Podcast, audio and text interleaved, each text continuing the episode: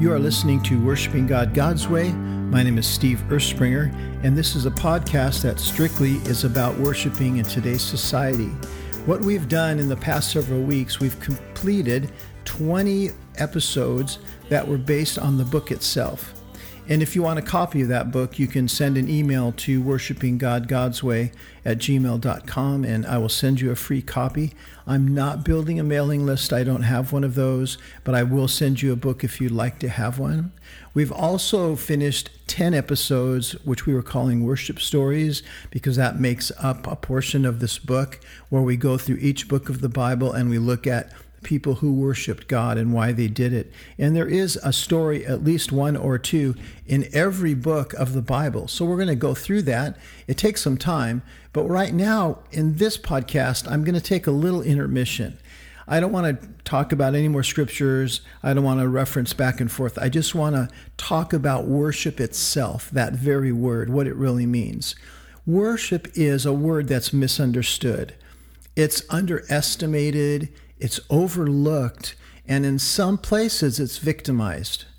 At the beginning, in the expanse of the heavens, a shock wave flooded the galaxies as every created thing in that realm bowed their faces in God's view. God, the one and only master designer. And today they are still doing that there in those heavenly places. People are worshiping God right now. But in that heavenly crowd of millions, one raised its head in defiance and the rebellion began. Worship was at the heart of creation's first mutiny. You know, worship caused a ripple in deep time space, and it's still felt today. You know, thousands of years before Israel finds its way out of Egypt, the people groups in the ancient Mideast are led to bow before godless gods. One of them being Baal, the instigator of spiritual crime, who eventually becomes Satan. You know, nations rise and nations fall, and worship is the tipping point. The word worship brings challenge and consequence. Ask Jesus. He'll tell you what his Father says about worship. And Jesus is the only one who can restore humanity so they can worship. In the beginning, there was a worshiped creator. When the time ends and they come together and everything resolves and God meets the planet, that creator, King Jesus, will be worshiped again by everybody. That's the story. And if you wanted to break it down in four words, you would say it follow Jesus, worship God. That's what Paul was saying as he walked through the streets of all those cities and ministered to all those different people in churches and in synagogues. But I've asked myself this question a lot. I mean, that's how this whole thing got started. Why should a mother raising three kids, or a retired businessman lounging in his backyard, or say a pastor leading a congregation, or a prophet isolated in his living room summing up social ills, or a single parent working two jobs, even a college student preparing for a future, why would they consider worshiping God God's way? Especially if you know the definition. And the definition for worship is basically, in Greek, is going to be bowing down as a dog licks a master's hands, loving him and waiting at his feet like, like Mary did. It seems almost foreign when you think about it. A past ancient culture idiom just an expression, perhaps, or not more than reality, just some weird thought. You know, it's far from modern, that's for sure. Truth is, bowing down is not part of our everyday lifestyle, nor has it been modeled for us in this day and age. You know, it's not like other religions in other parts of the world that, where they, they model what worship is. You, if you go to certain countries, in a taxi cab, they'll pull over and someone will jump out and they'll they'll bow and they'll worship a god for a few minutes and they'll jump back in and drive away. That's not the culture here where, where I live or where you live, perhaps. So why is that? Why is it a part of Christianity if it's not part of our culture? Is it a Jewish action, an expression just passed on from somewhere in the first century or the century before Jesus or the century before that? You know, the cultural statement should answer some of these questions. But is the word worship too ancient? Have we heard it too many times and perhaps lost a taste for it? Could it be redundantly overused like vitamin water or CrossFit? I mean, the truth is, life goes on without it. You know, at first it was required once, but is it a requisite now? We know what worship was when we read about it in the Old Testament, in those verses that we've remembered, but what about now? Now that the New Testament teaches a new covenant, an unseen temple with unseen encounters of, say, the theophany of the Holy Spirit. With the unseen God, is there a new covenant of unseen worship? Something different than the first commandment? Is that possible? Has the commandment to bow and worship been altered since the life, death, and resurrection of Jesus? Leading us into a new and final place, the new heaven and earth promised to come. Does that change the commandment of bowing down before Jesus? You know, I don't want to be too philosophical because philosophy is a part of life and it leads to many different things in different directions, but it takes a long time to get through philosophy, a lot of reading. I don't want to be too theological because Theology is the same thing. It's a lot of work, a lot of time spent, gets too complicated sometimes. But theology builds the foundation for religious beliefs. So that's needed as well. Jesus calls it a straight and narrow way, a path of righteousness. How does that impact societies who are wanting or talk about being worshipers? Again, how much does a person care about this? Like the pastor of a small unknown church somewhere or a prophet isolated in his living room? You know, what do they think about actually bowing down and worshiping God? You know, during most of the meetings that I go to, when the music is over and the last note sounds out, normally worship ends. You know, that is what's implied anyway. In some places, there's an announcement on a screen that says, Worship will begin in five, four, three, two, one, blast off. And then it starts with a big bang. Some minutes later, it ends somberly with a whispering or praying, but there's no sign popping up that says worship is over in five, four, three, two, one. People say no, that's not how it works. But, however, we all watch the timer counting down like a New Year's Eve ball dropping, signaling the final moment of something great.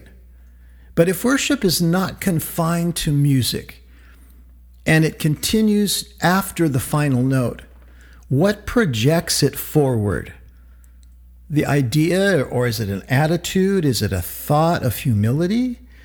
Now I'm getting a little philosophical, but if worship was something more than the definition of itself, the word that it's contained in, if it could float along, say, with a person as they walk through the marketplace or they're running down the beach throwing a frisbee, if that's so, then people could be right.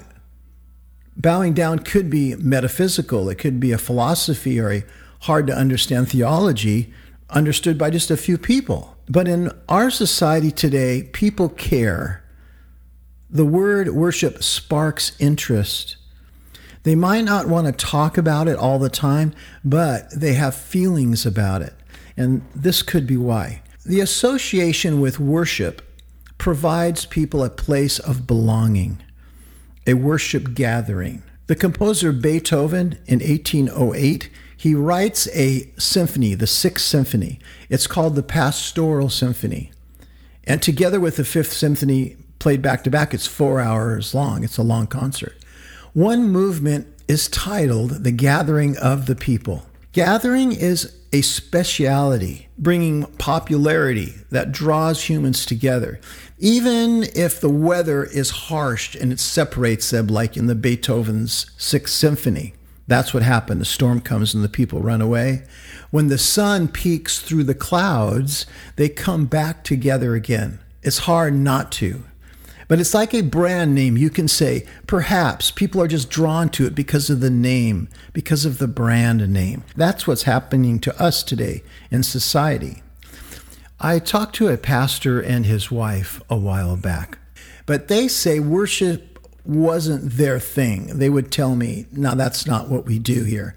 we teach God's word because that's our calling. So they didn't pay attention to the worship trends of today. They couldn't keep up with it. Their church was small, they had little talent, they didn't have very many people who could play. It takes a lot of talent to have a good worship service these days and a lot of voltage.